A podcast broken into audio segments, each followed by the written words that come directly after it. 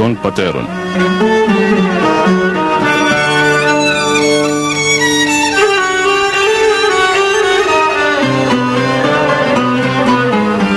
Βοή σιωπής στον παράδεισο της Αθωνικής ερήμου όπου διδάσκει ο Άθος με τη μυστική γλώσσα των πατέρων του.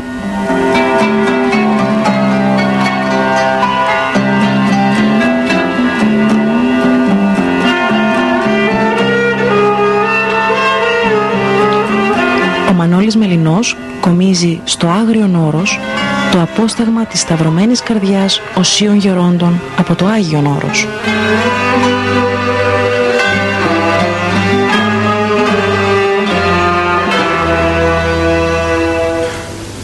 Χαίρετε αγαπητές ακροάτριες, αγαπητοί ακροατέ.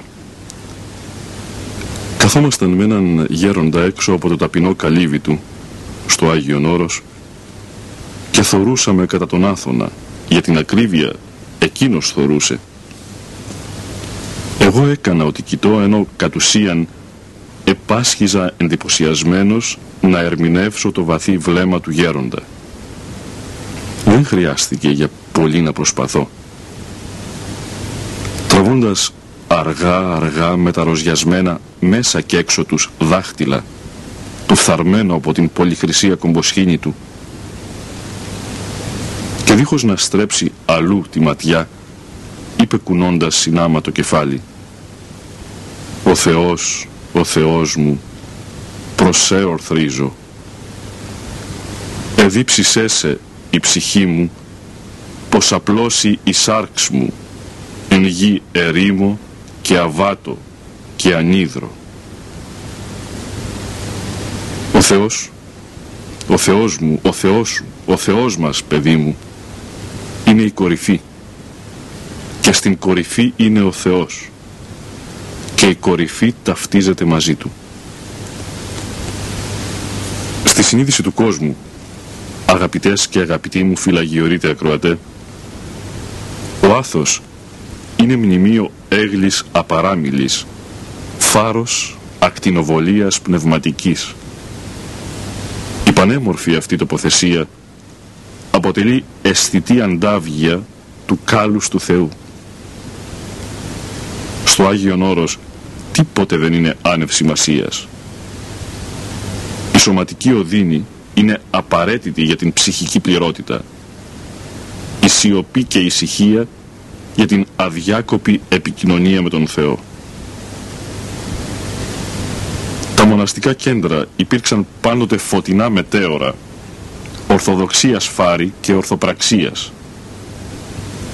Τα μοναστήρια του όρους, οι σκήτες, τα κελιά, τα ησυχαστήρια, τα καθίσματα, αήποτε ήσαν και είναι αιστείες πνευματικής ακτινοβολίας, κέντρα αγιότητος και αρετής. Η αγιώνυμη πολιτεία στην υπερχιλιετή ιστορία της έχει πλουτίσει το αγιολόγιο της Εκκλησίας μας με νέφη ομολογητών και μαρτύρων, οι οποίοι την μαρτυρία της πίστεως εσφράγισαν με το τίμιο αίμα του μαρτυρίου τους. Διδάσκαλοι της κατά Θεόν σοφίας και αρετής απέβησαν σεμνόματα και εγκαλοπίσματα κατά Χριστών ζωής και πολιτείας. Ο άθος είναι όρος Άγιο. Δεν αγίασε όμως και δεν αγιάζει το όρος τους γέροντες. Οι γέροντες αγίασαν και αγιάζουν το όρος. Το όρος είναι Άγιο διότι αγιάστηκε και αγιάζεται από τους κολοσσούς της αρετής που το οικούν. Είναι Άγιο διότι ποτίστηκε από το αίμα των μαρτύρων. Είναι Άγιο διότι ευωδιάζει από το πνευματικό άρωμα των τιμίων λιψάνων, τα οποία αποτελούν ορατά σημεία της παρουσίας του Θεού. Σκαλοπάτια στην κλίμακα που ενώνει την γη με τον ουρανό.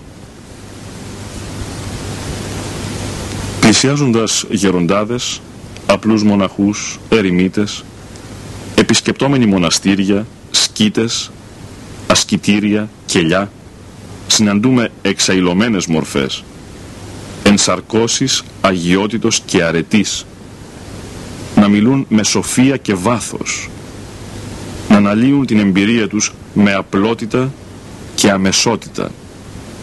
Δεν υπάρχουν αμόρφωτοι στο όρος.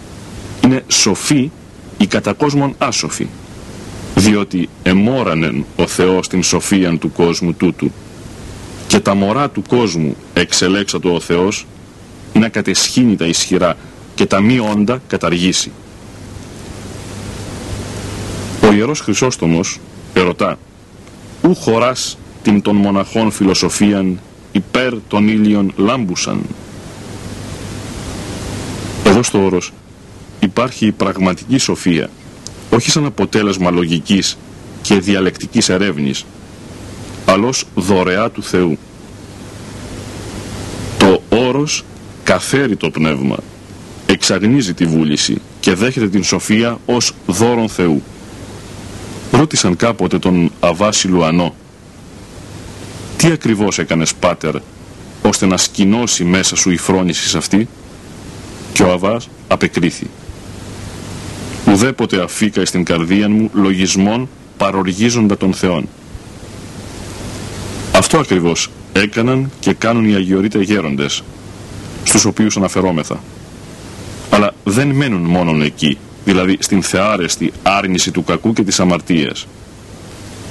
Προχωρούν ένα, δύο, τρία, πέντε, δέκα, εκατό βήματα μπροστά, ευθυγραμμιζόμενοι με του Αγίου Ισαάκ του Σύρου την Θεία Παρένεση από τα ευρεθέντα ασκητικά.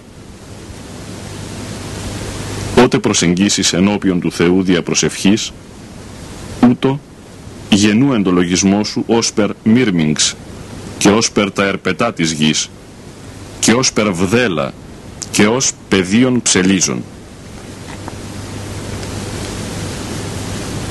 Βρισκόμαστε, αγαπητές και αγαπητοί φιλοαφωνείτε ακροατέ, στο πανόργιο βραχομονάστηρο του Αγίου Σίμωνος του Μυροβλήτου, εδώ στο Άγιον Όρος. Το ύψος, αναστάσιμο. Μετά τη Θεία Λατρεία στο πάνσεπτο καθολικό, φιλοξενούμεθα σε ένα από τα κελιά, γατζωμένοι στον όρθιο βράχο, 290 μέτρα κάτω από τα πόδια μας, ο γκρεμός ως τη θάλασσα. Και συνομιλούμε με τον πανοσιολογιότατο ιερομόναχο κύριο Αθανάσιο Σιμωνοπετρίτη, υμνογράφο της Αγίας του Χριστού Μεγάλης Εκκλησίας. Μεγάλη η ευλογία και η χαρά και η τιμή. Ο πατήρ Αθανάσιος με την χαρακτηρίζουσαν αυτόν καλοσύνη και ευγένεια δέχθηκε και αποδέχθηκε την φορτική όντως παράκλησή μας να μας μιλήσει. Βεβαίως, κυρίες και κύριοι, σεις προκαλείτε κατ' ουσίαν την επικοινωνία μας αυτή. Εγώ μεταφέρω τη δική σας φιλομαθή διάθεση στην αγάπη του Αγιορείτου Γέροντος. Έχουμε πάμπολα ερωτήματα και είμαι βέβαιος ότι ο πατήρ Αθανάσιος θα τα απαντήσει με τον άλατη ηρτημένο λόγο του, τον γνωστό. Σε αυτό το σημείο και πριν αρχίσει η συνομιλία, ανακοινώνω στην αγάπη σας ότι για την πιστή μεταφορά διαφόρων αθωνικών στοιχείων και σημείων έχουμε μπροστά μας το βιβλίο Άγιον Όρος Παΐσιος, συναυτό αθωνητών γερόντων χορός, το οποίο στις πρώτες κιόλας σελίδες του φιλοξενεί εκτενή συζήτηση με τον πατέρα Αθανάσιο Σιμωνοπετρίτη περί του γέροντος Παϊσίου, του γέροντος Εφρέμ του Κατουνακιώτου, του γέροντος Πορφυρίου του Καυσοκαλυβίτου, του γέροντος Σοφρονίου Σαχάροφ του Έσεξ, τους οποίους καλώς εγνώρισε, και περί άλλων γερόντων και αγιορητικών πραγμάτων. περάσουμε ευθύς αμέσως στο πρώτο εισαγωγικό μουσικό πέρασμα το οποίο λόγω της παραμονής μας στην Ιερά Μονή Σίμωνος Πέτρας άπτεται του λατρευτικού χώρο χρόνου της μονής αυτής. Θα ακούσουμε από την ακολουθία του Οσίου Σίμωνος του Μυροβλήτου ορισμένους ύμνους που ψάλει ο χορός των Σιμωνοπετριτών πατέρων. Και αμέσως μετά το μουσικό πέρασμα, μετά την μουσική εισαγωγική γέφυρα, θα ξεκινήσουμε χάρη τη Θεού την συνομιλία με τον Γέροντα. χαρά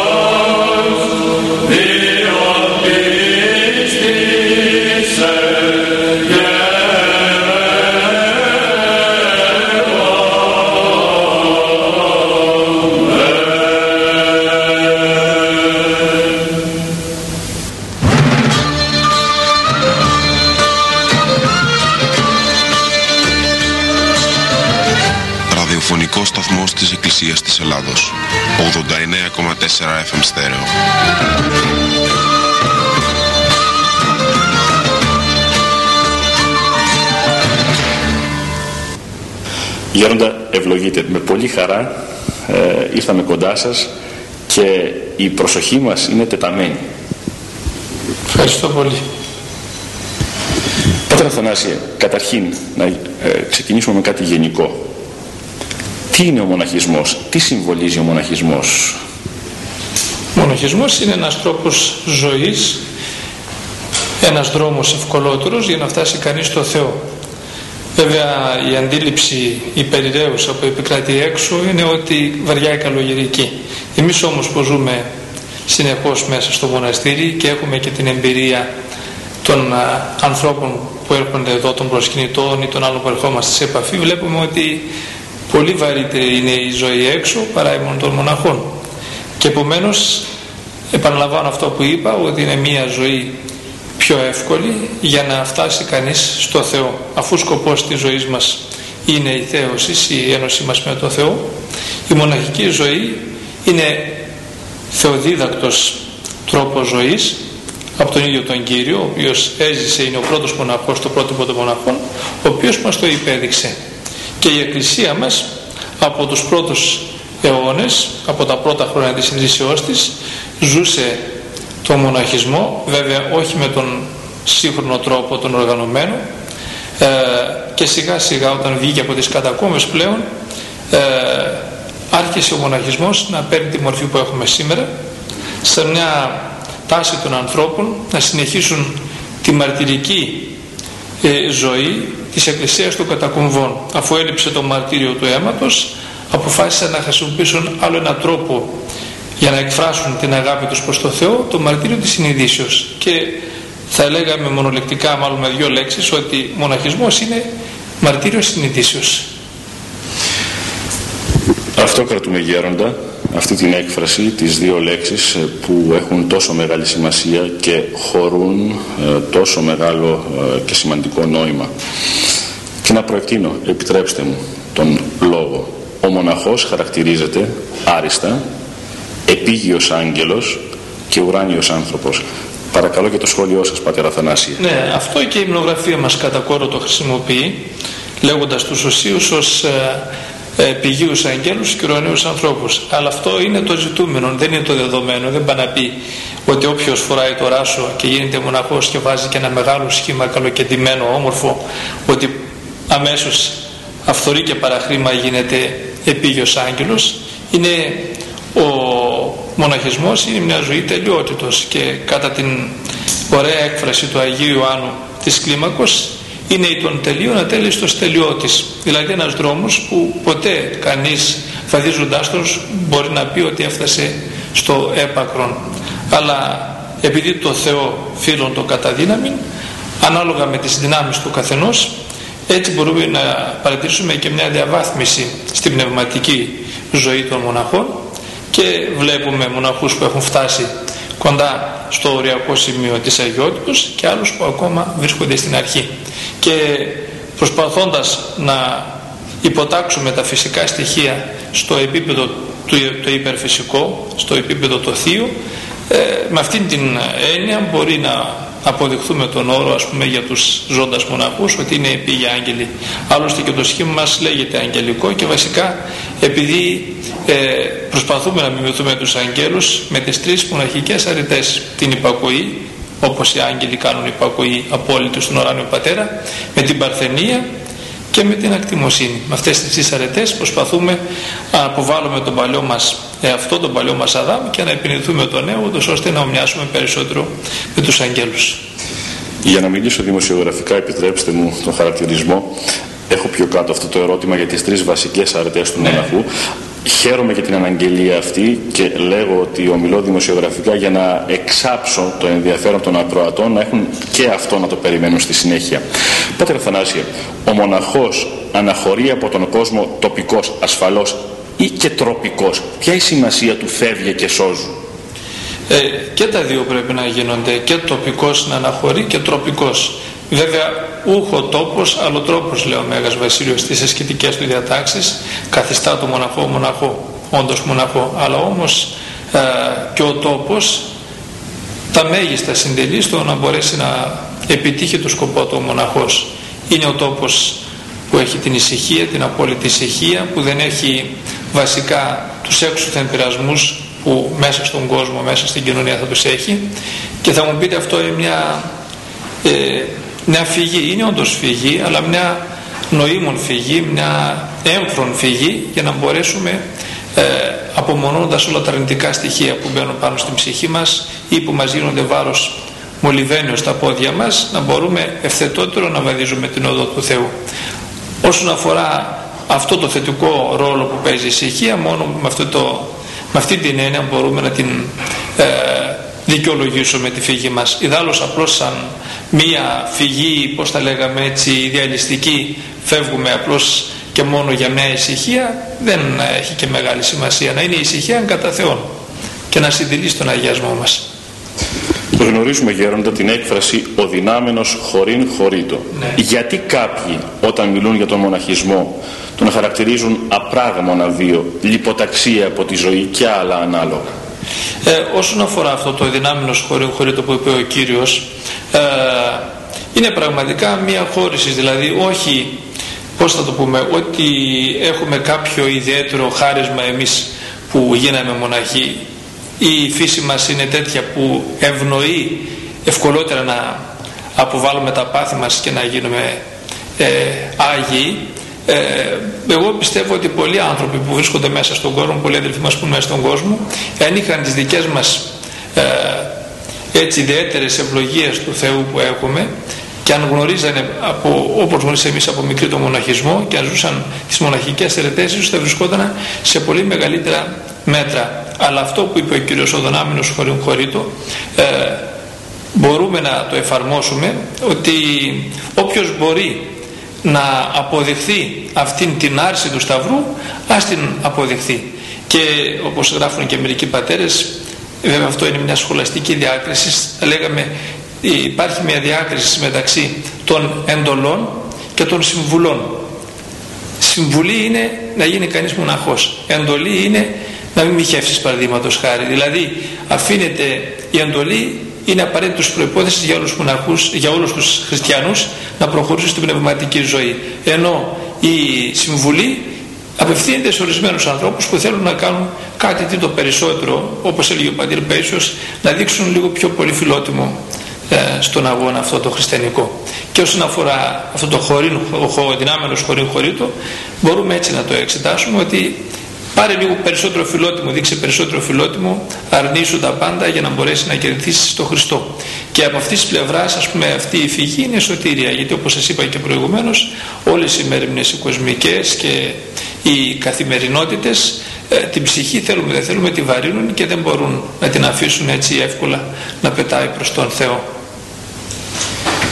Μια και αναφέρατε τον πατέρα Παΐσιο, πατέρα Θανάση, δώσατε το στίγμα του Αγίου Όρους και επιτρέψτε μου να έρθουμε στον φυσικό χώρο ο οποίος μας φιλοξενεί τώρα με την ε, χάρη του Θεού. Ποια είναι η σημασία, ποια είναι η έννοια του Αγίου Όρους Γέροντα; Δεν ρωτώ σήμερα γιατί πάντα το Άγιο Όρος είναι το αυτό έτσι δεν είναι; Καλά οπωσδήποτε. Ε, νομίζω κύριε Μιλινέ ότι το Άγιο Όρος είναι πραγματικά Άγιο Όρος και γιατί κρύβει μέσα του μαζεμένη την αγιότητα. Ε, όταν είχα πάει τελευταία φορά και συνάντησα τον Μακαρίτη τον γέροντα Εφρέμ, τον Κατουνακιώτη, τον οποίο είχα την μεγάλη ευλογία να συνειδηθώ πολύ στενά, με έπιασε από, την, από τον νόμο και μου λέει Άγιο Πνευματικέ, όπως μιλούσε και δυνατά στα τελευταία επειδή δεν άκουγε και καλά.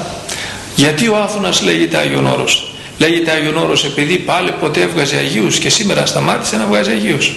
Και μου διηγήθηκε μια ιστορία πως βρέθηκε ένα λείψανο τελευταία από ένα γεροντάκι που πήγε στον, σε έναν ηγούμενο εκεί στον οποίο ανήκε να το βγάλουν και όταν πήγαν να το βγάλουν το, το λείψανο που βρήκε ο, το γεροντάκι στο κελί του έλειπε, έλειπαν και τα φτιάρια και οι κασμάδες αλλά και το λείψανο όλα εξαφανίστηκαν. Και μου λέει να παιδί μου όποια πέτρα κι αν σηκώσεις, όποια σπηλιά κι αν ψάξεις θα βρεις λείψανα Αγίων και από αυτή την πλευρά πραγματικά πρέπει να ομολογήσω και από την εμπειρία μου τώρα 30 χρόνια στο Άγιον Όρος ε, είναι όντως το Άγιον Όρος. Άγιον Όρος επειδή η αγιότητα είναι ζωντανή δεν είναι μουσιακό είδος αλλά είναι ένα καθημερινό πράγμα βιούμενο συνεχώς από τους πατέρες εδώ. Ο άλλος κάνει μεγαλύτερο κόπο άλλος λιγότερο αλλά όλοι όπως έχω διαπιστώσει έχουν ένα φιλότιμο να αποδειχθούν πραγματικά παιδιά της Παναγίας για αυτούς τους πατέρες γέροντα θέλω να ρωτήσω. Ήδη μνημονεύσατε και τον πατέρα Εφραίμ τον Κατουνακιώτη ναι. μετά τον γέροντα Παίσιο. Βεβαίως, ας πούμε ότι εκείνη ε, κοσμική προσέγγιση και ο χαρακτηρισμός είναι στην κορυφή της πυραμίδας. Ναι. Top, όπως λέγονται στην κοσμική ορολογία. Συγγνώμη για την έκφραση ναι. αυτή. Ε, η πυραμίδα έχει όμως και πλευρές, έχει και βάση κατ' ουσίαν. Έτσι, μιλήστε μας λίγο για μορφές αγιορείτικες γέροντα που ίσως δεν έχουν βγει προς τα έξω. Ευτυχώς ή δυστυχώς. Με την έννοια ότι δεν φυλάχθησαν, διεσώθησαν ακριβώς όταν επισκεφθήκαμε τελευταία φορά με τον γέροντά μας, τον Εμιλιανό, τον πατέρα Παΐσιο, μετά δεν είχαμε την ευλογία να τον ξαναδούμε, βγήκε έξω και κοιμήθηκε όπως ξέρετε στη Σουρωτή, όπου και ετάφηκε. Ε, ήταν αρκετά έτσι, τσαντισμένος θα λέγαμε. Και πέρασε υποθέσουμε να πούμε ευλογημένη ψυχή. Τι έπαθες πάλι το λέω επειδή του είχα κάποιο θάρρος έτσι κάποια παρησία. Βέβαια τώρα βλέποντάς το λέω όταν ε, όχι μόνο ήταν θράσος δεν ήταν παρησία αλλά η αγάπη του μας την έδωνε αυτή την οικειότητα. Ότι έπαθες και φωνάζεις τι να πάθω και πέρα ευλογημένη ψυχή. Τρελάθηκε ο κόσμος λέω γιατί βρε γέροντα. Ένα όλοι λέει Άγιο με ανεβάζουν Άγιο με κατεβάζουν πού να ξέρουν λέει τι ταινικές σκουριασμένος είμαι ε, λέω και τι, τι έχεις πάθει με αυτό. Λέει, μένα λέει και τον Παπα Εφραίμ στα κατουνάκια. Ο Παπα Εφραίμ είναι Άγιος, αλλά εγώ λέει τι Άγιος είμαι. Λέω, Θεός να μιλήσει και πέρα σε υποδέσουμε να πούμε. Ε, και του λέω, κοίταξε, ο Αβάσης Σόης λέει ότι ό,τι και να μας πούνε άνθρωποι, η γνώμη των ανθρώπων, ο λίγος συντελεί στην αγιότητα ή στην μη αγιότητα. Λοιπόν, δεν έχει να φοβηθείς τίποτε. Και μετά χαμογέλασε και λέει, να σου πω εγώ γερόντα λέει, σήμερα λέει 50 ζωντανοί Άγιοι είναι στο Άγιον Όρος, μεγάλες μορφές, οι οι οποίες όμως λέει είναι έξυπνες όχι σαν με το βλάκα που βγήκε το όνομά μου μέχρι την Αθήνα και δεν μπορώ να το σημάσω τώρα λέει και βλέπεις την τραβώ κάθε μέρα. Και είχε εκεί καμιά πενηνταριά ανθρώπους που περίμεναν έξω εκεί κάτω από τις καστανές για να τον δούνε. Και παρακαλούν όμως τον Χριστό μας και του λένε μη μας δίνεις τη δόξα σε αυτή τη ζωή κράτησέ την για την άλλη ζωή και ο φιλότεκνος πατέρας ακούει τα φιλότιμα παιδιά και τους σκεπάζει και δεν τους φανερώνει και μετά κάνει χιούμορο όπως πάντα συνήθως. Εμείς λέει από εδώ όμως από την ανατολική πλευρά υποθέσουμε να πούμε λέει επειδή έχουμε υγρασία δεν ευδοκιμεί τόσο πολύ η αγιότητα. Έχουμε μόνο 14 ενώ εσείς από την άλλη πλευρά που σας βλέπω ήλιος στη δυτική έχετε 36 ε, και πραγματικά όπως το είπε έτσι και είναι και πάρα πολλούς. Βρήκα και ακόμα πιστεύω ας πούμε υπάρχουν που ούτε εγώ τους ξέρω. Μόνο ο Θεός τους ξέρει ούτε κανείς θα μπορέσει να τους, να τους ανακαλύψει. Γιώργο θυμάμαι παλιά πριν από χρόνια ε, μου είχατε πει μια περίπτωση με τον Γέροντα Παΐσιο ναι. όταν ήταν ε, στον Άγιο Βασίλειο, στα ναι. Κατουνάκια που ήταν με ένα βιβλίο που είχε βρει στο κελί του ναι, ναι το οποίο είχε κρατήσει ο προκάτοχος ναι. χωρίς να το ξέρει κλπ. Πέστε μας Γέροντα αυτό το ιστορικό. Ναι, αυτό ήταν κάτι τρομερό μου λέει ο Πατήρ Παΐσιος πόσο πρόκειται να έχουμε ακρίβεια εμείς οι μοναχοί στη ζωή μας. Ε, όταν γύρισε από το Σινά που είχε το πρόβλημα, ξέρετε, είχε βγάλει το ένα το πνευμόνι, το δεξί και είχε πρόβλημα και του είπαν οι γιατροί πρέπει να επανέλθεις σε ένα χώρο που να μην έχει ούτε πολύ υγρασία ούτε πολύ ξηρασία γιατί στο Σινά που πήγε είχε πάρα πολύ ξηρασία και δυσκολευόταν στην αναπνοή του και σαν τέτοιο τόπο επέλεξε πάνω από τον Παπαεφρέμ, πάνω από τους Δανιλαίους, στον δρόμο που πάμε προς τον Άγιο Βασίλειο, ένα κελί στο οποίο προηγουμένως έμενε κάποιος Ρουμάνος ξυλουργός, ο γερό Υπάτιος. Αυτός πέθανε και όταν πήγε ο πατήρ Παΐσιος εκεί α, μετά από δύο χρόνια ήθελε να το κάνει τρία χρόνια να το κάνει την εκταφή όπως συνηθίζεται. Και φώναξε τους πατέρες τους Δανιλαίους εκεί κάτω και ανέβηκαν πάνω ο πατήρ Δανίλου, ο πατήρ Λιγόριος ο πατήρ Στέφανος να κάνουν την εκταφή. Και κάνοντας την εκταφή και να κάνουν και λειτουργία μετά όπως συνηθίζεται εδώ και τρισάγιο. Κάνοντας την εκταφή το βρήκαν ολόκληρο άλλο το Φοβήθηκαν πάρα πολύ, ταράχτηκε ο πατήρ Παΐσιος λέει και σκέφτηκαν αν ο πατήρ Υπάντως που ήταν τόσο μεγάλος ασκητής είναι άλυτος, τότε εμείς άλλοι τι θα γίνει ας πούμε, τι μας περιμένει. Φοβήθηκα πάρα πολύ και οι πατέρες στενοχωρήθηκαν, το ξαναθάψαμε, κάναμε τη λειτουργία, φύγανε. Εγώ λέω σας προσευχή, μου τα έλεγε ο ίδιος τώρα, ήταν και άλλες περιπτώσεις μου οι τέτοιες και έκανα προσευχή να μου αποκαλύψει λέει ο Θεός γιατί βγήκε άλλος. Και τότε λέει μου αποκάλυψε η Παναγία ότι είχε πάρει από τη ρωμανική σκήτη του Τίμιου Προδρόμου που είναι κοντά στη Λάβα ένα βιβλίο το οποίο από πίσω είχε αφορισμό. Όποιος πάρει αυτό το βιβλίο, το αφαιρέσει από τη σκήτη και δεν το επιστρέψει, να έχει δυσαρέσει των 318 διαφόρων πατέρων, να μείνει άλλο, στα σύντρα να λιώνουν, οι πέτρες να λιώνουν, αυτός να μιλιώνει. Μόλις το κατάλαβα αυτό, πήγα μέσα στους Δανιλαίους, οι οποίοι είχαν μάσει τα πραγματάκια του όλο, γιατί οι Δανιλαίοι τους παίρνουν τους πατέρες εκεί, κάνουν και χρία, λόγω της πολλής φιλαδελφίας που έχουν, κάνουν και χρία νοσοκόμων εκεί και γιατρών, όλα τα γεροντάκια, αυτοί τα περιποιούνται με πολύ αγάπη. Λοιπόν, και επειδή στις τελευταίες μέρες ε, τον περιποιήθηκαν, πήραν τα πραγματάκια και τα βάλανε σε ένα τσουβάλι. Δεν είχε άλλωστε και τίποτε. Κάτι σκεπάρια, κάτι ξυλουργικά εκεί και 5-6 βιβλιαράκια. Και οπότε ο πατήρ Παΐσιος πάει στα μισά της εβδομάδος και λέει πού είναι τα πράγματα του πατρός Υπατίου, του; Τα έδειξε και ο πατήρ Δανίλη και ψάχνοντας στο σάκο μέσα βρήκε το βιβλίο αυτό, το πήρα λέει και πήγε με τα πόδια στη ρουμανική σκήτη, το επέστρεψε. Οπότε λέει στους Δανιλαίους, ελάτε το Σάββατο, σε μια εβδομάδα αυτά μέσα. Ελάτε το Σάββατο να βγάλουμε τον πατέρα Υπάτιο. Μα λέει γέροντα αφού σε μια εβδομάδα τον βγάλαμε και ήταν άλλος. Ελάτε λέει και θα έχει λιώσει. Ήρθαν πραγματικά, έκανε επακούη, τον ανοίξαμε και πραγματικά είχε λιώσει και μου έλεγε πόσο μεγάλο πράγμα είναι να είμαστε, πόσο η προσοχή, που θέλει πάρα πολύ προσοχή και στην εκφορά των αρών ή των ευχών που δεν τα δίνουμε τόσο μεγάλη σημασία και είναι πολύ σημαντικό. Γέροντα θυμάμαι πάλι ότι μου είχατε πει για κάποιον μοναχό νομίζω Μύρονα αν δεν απατώμε με την περίπτωση που κάτι είχε ράψει το Σταυρό. Το Σταυρό. Ε, τα θυμάστε, το όνομα είναι. Ε, ήταν ο πατήρ Μύρον στο Χελανδάρι αυτό, το οποίο πρόλαβα. Είχε να βγει από το μοναστήρι 52 χρόνια έξω από την πόρτα. Δεν είχε βγει. Αυτός όταν το αποκαλύφθηκε αυτό στα τέλος της ζωής του, μου τα έλεγε ο Μακαρίτης ο πατήρ Νικάνορο, ο Χιλανδαρινός, που ε, τέλεσε και πρώτος του Αγίου Όρους, πολύ πνευματικός άνθρωπος. Ο και... πνευματικός πατός Μητροφάνος. Ναι, ακριβώς, του άλλος έργο. Ναι, ήταν ο γέροντας, τα λέγαμε, τον, του Σερβικού Μοναστηριού, ο πατήρ Νεκάνου, πριν ακόμα γίνει κοινόβιο, όταν ήταν ιδιόρυθμο. Ήταν Αγία Μορφή. Λοιπόν, και μου έλεγε εκεί, για αυτόν τον πατέρα Μύρονα, όταν κοιμήθηκε, ε, ότι όταν έγινε μοναχός και του έδωσε ο γεροντάς του το σταυρό όπως δίνουμε συνήθως στους μοναχούς με το κομποσίνι και τη λαμπάδα του λέει αυτός ο σταυρός παιδί μου σου ανήκει από τώρα και πέρα περιουσίας σου ο σταυρός του Χριστού μας είναι. Και αυτός λέει το πήρε κατά γράμμα αυτό. Και επειδή ξύλινος ο σταυρός τον ετρύπησε γύρω γύρω έκανε τρυπούλες στο σταυρό και μέσα από αυτές τις τρυπούλες τον έραψε πάνω στο σώμα του.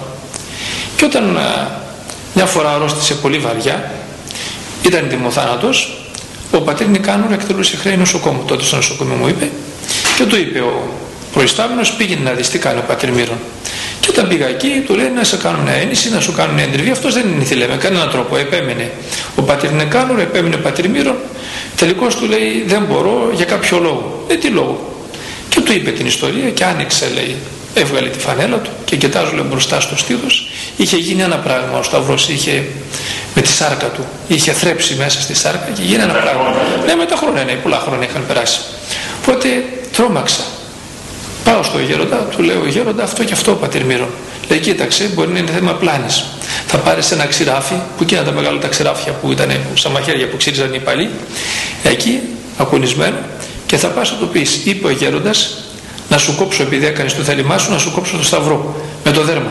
Και αν δεχθεί άστονε δεν είναι πλανεμένος αν δεν δεχθεί θα τον δέσεις και θα τον κόψεις το σταυρό με το, με το ξηράφι πραγματικά πήγα ο Πάτρε Μύρον ο γέροντας μου είπε να σου κόψω το σταυρό γιατί είναι επικίνδυνο αυτό το πράγμα και μπορεί να μου λυνθείς αν είναι ευλογημένο αυτό το είπε ο γέροντας μόλις είπε τον αν είναι ευλογημένο λέει σταμάτησα. Τον άφησα κατάλαβα ότι ήταν από το Θεό. Και βέβαια ε, και 52 χρόνια δεν είχε βγει ούτε από την πόρτα του μοναστηριού. Αυτός ο πατήρ Μύρον δεν πρόλαβε ήταν χαριτωμένο γεροντάκι έτσι φωτισμένο και το προσωπάκι του χαριτωμένο. Δεν τολμώ να διακόψω φίλες και φίλοι τον ε, γέροντα Αθανάσιο στην επικοινωνία μας αλλά πρέπει να το κάνω για να τον ξεκουράσω σε αυτό το σημείο θα ακούσουμε αποσπάσματα από τον κανόνα της έκτης οδής του Αγίου Σίμωνος του Μυροβλήτου μια και παρακολουθούμε στα πλαίσια αυτής της εκπομπής ε, την ακολουθία του τμηματικά ασφαλώς και επιλεκτικά. Ο πόθος ο προς Θεόν σε ήχο πλάγιο του Τετάρτου. Ας το ακούσουμε. Ο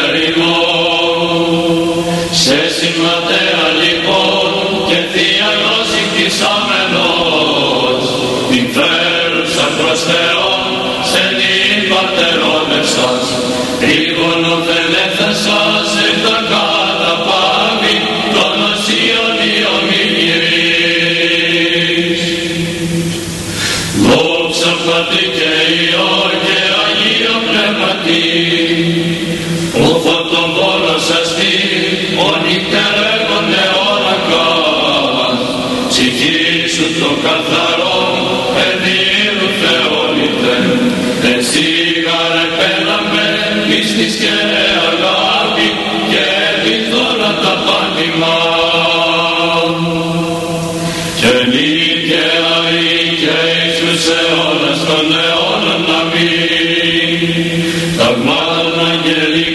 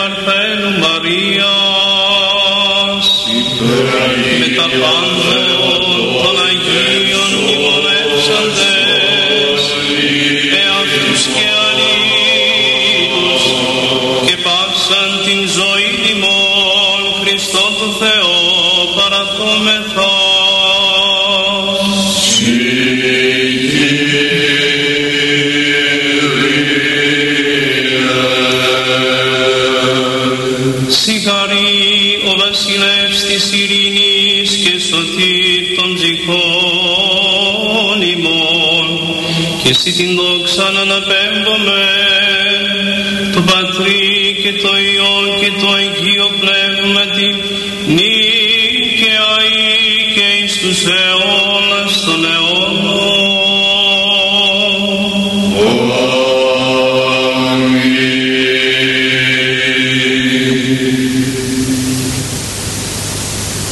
ως των οσίων ανυμνούμεν σε ακρέμωνα και αποστόλων οπαδών και ισοστάσεων και του άθος εμνολόγημα και φωστήρα. Δώσουν Πάτερ και εμήν την συναντήρυψη υπερπάντων εξετούμενος των Κύριων, των βόντων συγχαίρη Σίμων τρισόρδιε. Χαίρι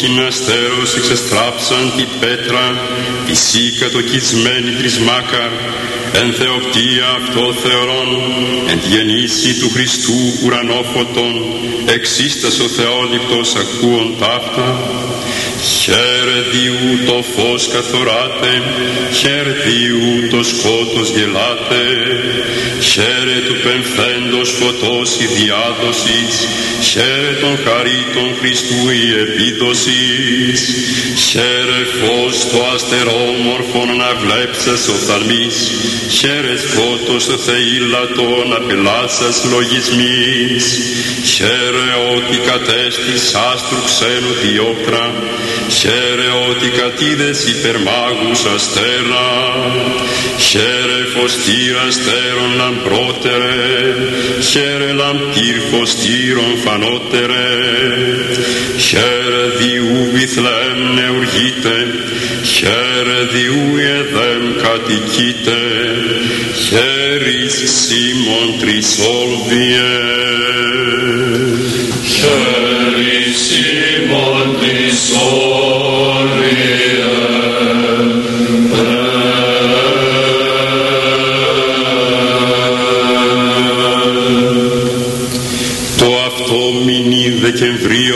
Δεκεμβρίο 28 μνήμη του Οσίου και Θεοφόρου Πατρός ημών Σίμωνος του Μυροβλήτου του κτήτορος της εν το άθο ιεράς και σεβασμίας μονής της επωνομαζομένης Σίμωνος Πέτρας.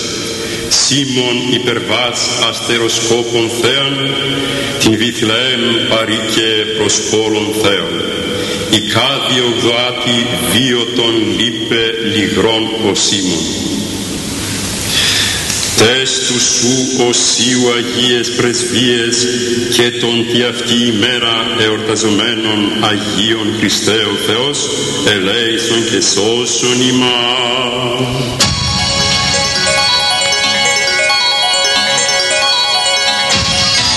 89,4 Η σωστή επιλογή Κυρίες και κύριοι, αμέσως μετά την ε, παρακολούθηση τμήματος ε, της ακολουθίας του Αγίου Σίμωνος του Μυροβλήτου, στην οποία ψάλουν αγιορείτε πατέρες και απήγγειλε το συναξάριο ο οσιολογιότατος ε, μοναχός Κάκιος από την συνοδεία των Δανιηλαίων ασκητών της ερήμου θα περάσουμε στην συνομιλία με τον πατέρα Θανάσιο τον Σίμωνο Πετρίτη την οποία από την αρχή της εκπομπής παρακολουθούμε, είμαι βέβαιος, με αυξημένο ενδιαφέρον.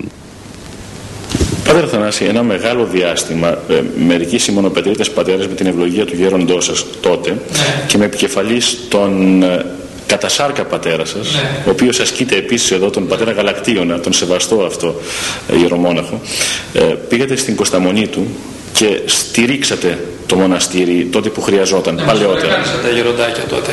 της Κωνσταμονή του. Εκεί γνωρίσατε διάφορους παππούδες με πολύ πολύ περιεχόμενο.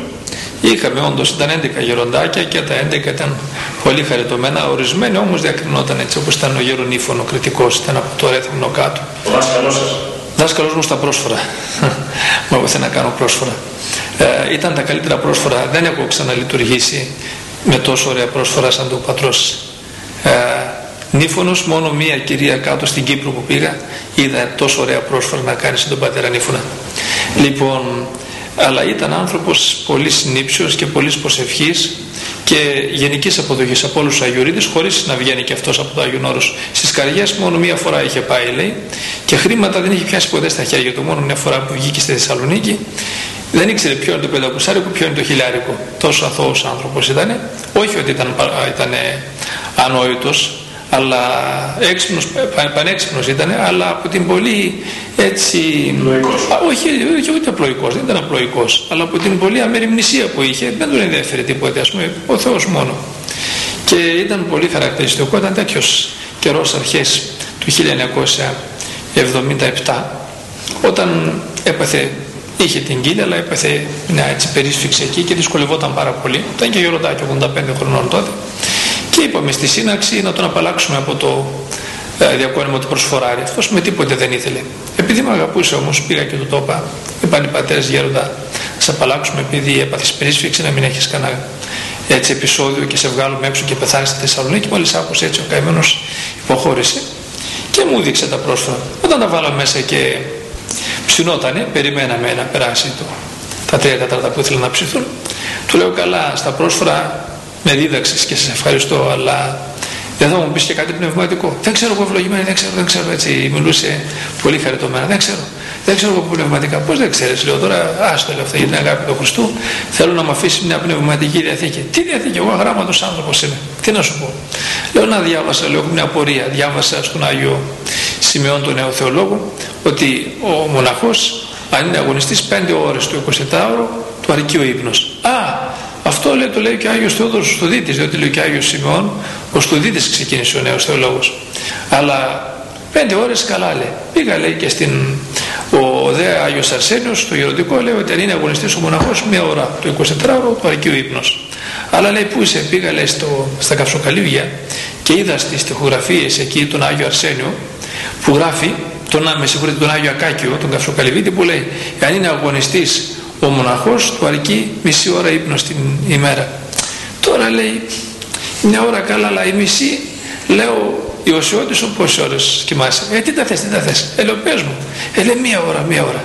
Λέω σου αρκεί. Ου, ου, ου. Είναι και πολύ. Λέω πώς το μονορούφι το παίρνει στον ύπνο ίδια και κουμένα. Κάθε κάρτο. Το τέταρτο λέει κάρτο. Ένα κάρτο τώρα, ένα κάρτο μετά. Λέω και τι κάνεις όλο το άλλο 24 ώρα. Λέει διαβάζω το, τα τετραβάγγελα. Λέω όλα, όλα, όλα, όλα λέει και την αποκάλυψη και την αποκάλυψη όλα. Λέω και ύστερα, ε, ύστερα λέει, διαβάζω και το ψαλτήριο όλο, όλο, όλο, αλλά πού είσαι καημένη τώρα λέει γέρασα και δεν μπορώ λέει ο Θεός να με συγχωρέσει. Κάθομαι καθιστός λέει και τα διαβάζω, δεν μπορώ λέει, να στεκούμε όρθιος. Και κάθε μέρα τα διαβάζεις, κάθε μέρα, κάθε μέρα. Σου μένει χρόνος, ου, λέει, κάνω και την προσευχή. Ε, οπότε καταλαβαίνει αυτός ο άνθρωπος αν διάβαζε κάθε μέρα τα τέσσερα Ευαγγέλια, την Αποκάλυψη και το Ψαλτήρι, τι καταστάσεις είχε. Του ρώτησα και άλλα μετά να μου πει, ε, βγήκα τα πρόσφορα και σταματήσαμε, δεν τον επέμενα περισσότερο. Ένας άλλος ο οποίος ε, μιλούσε καραμανλίδικα από εκεί και είχε ένα πρόβλημα Α, ο με την Πατήρης γλω, γλωσσοδεσία. Ναι, ναι, ναι, ναι.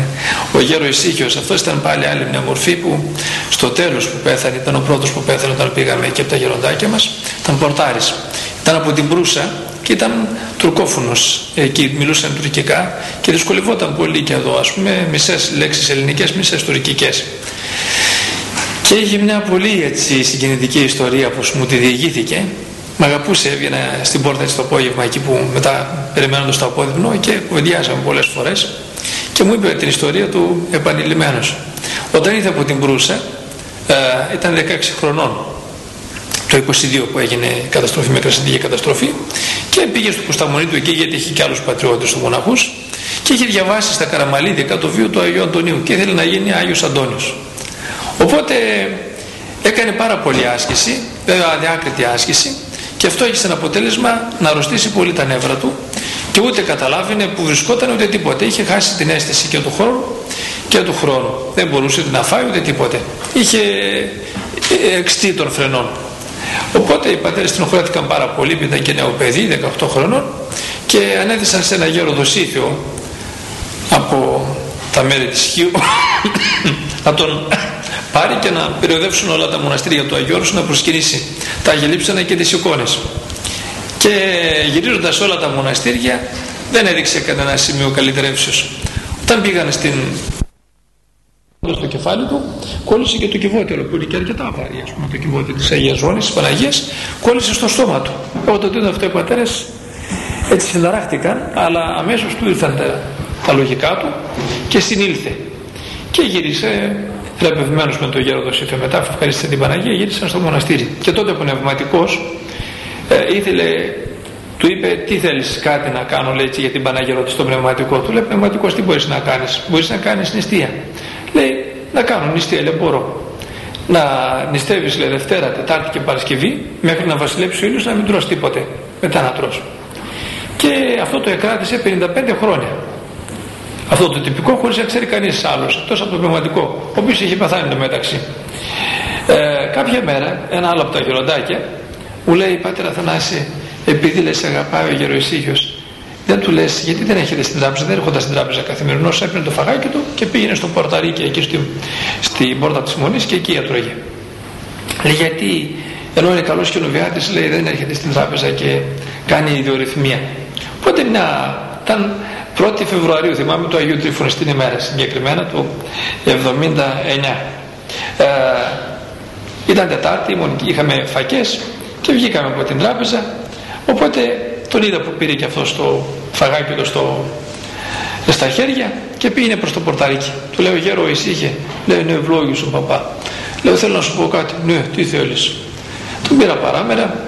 Λέω αυτό και αυτό οι πατέρες σκανδαλίζονται γιατί δεν έρχεσαι στην τράπεζα παπά εγώ εσένα αγαπώ και πω αλλά εσύ άμα πεθάνει να πεις.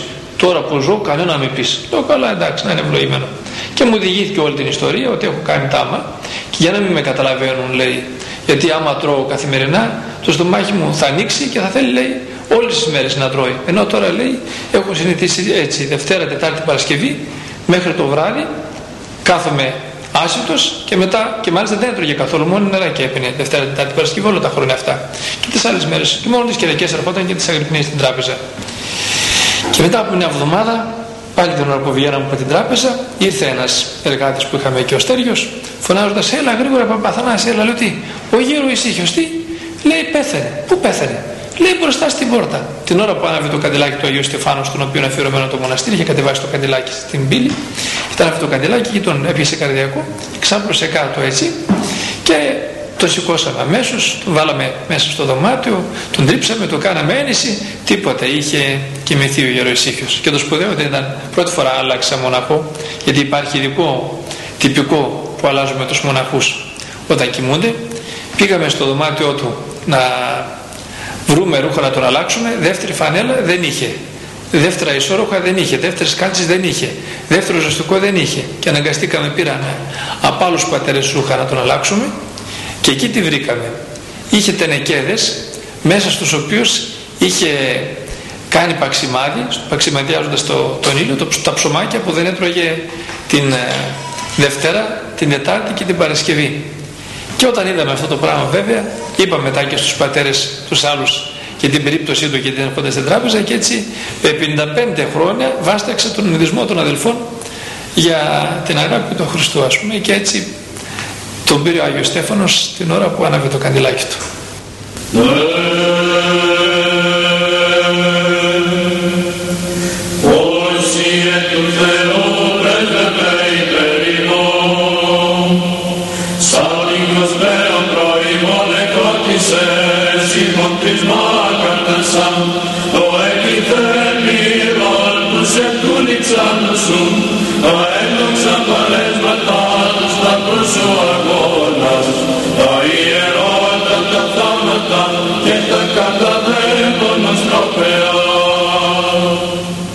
Σημείο αγαπητές και αγαπητοί μου φυλαγιορείτε ακροατέ ολοκληρώνεται η σημερινή αθωνική επικοινωνία μας. Στα πλαίσια της, ευρισκόμενοι στο βραχομονάστηρο του Αγίου Σίμωνου του Μυροβλήτου, συνομιλήσαμε με τον πανοσιολογιότατο ιερομόναχο Αθανάσιο Σίμωνο Πετρίτη, υμνογράφο της Αγίας του Χριστού Μεγάλης Εκκλησίας. Θα έχουμε συνθεώ κατά τις επόμενες εκπομπές τη δυνατότητα να παρακολουθήσουμε τον Αγιορείτη Ιερομόναχο να συνεχίζει να μας νουθετεί, να μας στηρίζει, να μας διδάσκει, να μας χειραγωγεί εις Χριστόν. Για την πιστή μεταφορά διαφόρων στοιχείων και σημείων του όρους διαβάσαμε αποσπάσματα από το βιβλίο Άγιον Όρος Παΐσιος συναυτό αθωνητών γερόντων χορός που επεσχάτων κυκλοφορεί με 305 σελίδες και 120 έγχρωμες φωτογραφίες αγιοριτών γερόντων και αγιοριτικών χώρων. Ακούσαμε και ακούμε ορισμένα αποσπάσματα από την ακολουθία του Αγίου Σίμωνος του Μυροβλήτου, την οποία ψάλουν Αγιορείτε Πατέρες. Ευχαριστώ τον τεχνικό Παναγιώτη Γεωργακόπουλο για την συνεργασία του.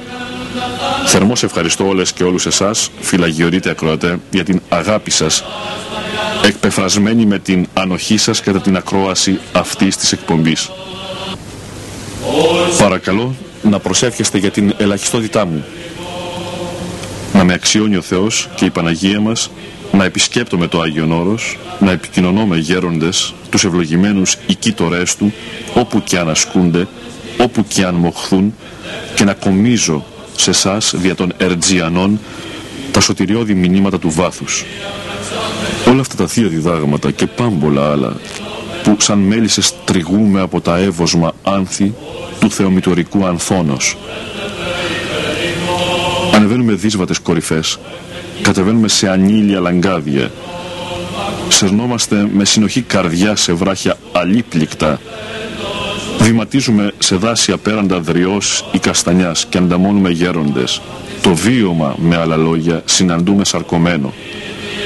Στις αλλεπάλληλες περιπλανήσεις μας, μύρια τα όσα φυτεύει μέσα μας το υποβλητικό τοπίο ένα μείγμα ηρεμίας, μα κάποτε και αγριότητας, ασφαλώς διδακτικά. Είναι αυτό που σε καλεί και σε ακολουθεί, σε παροτρύνει και σε συνοδεύει, σε νουθετεί και σε δέχεται, όταν βέβαια και εσύ έχεις καταθέσει τον σεβασμό σου στη μυστική του δύναμη. Πάντα ταύτα κυρίες και κύριοι, εν καιρό ευθέτω. Σας ευχαριστώ για άλλη μια φορά. Χαίρετε.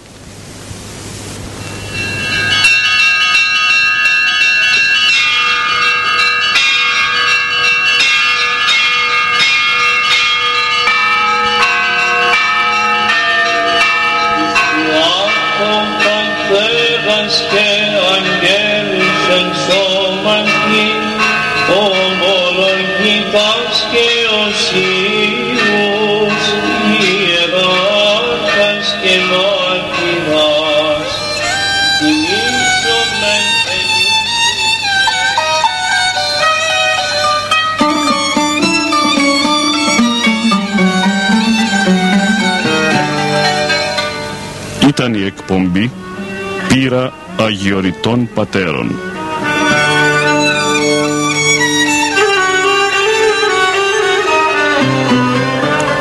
Ο Μανώλης Μελινός απετόλμησε να αποτυπώσει στα Ερτζιανά εις πνοές αιωνιότητος γερόντων όρους άφωνος.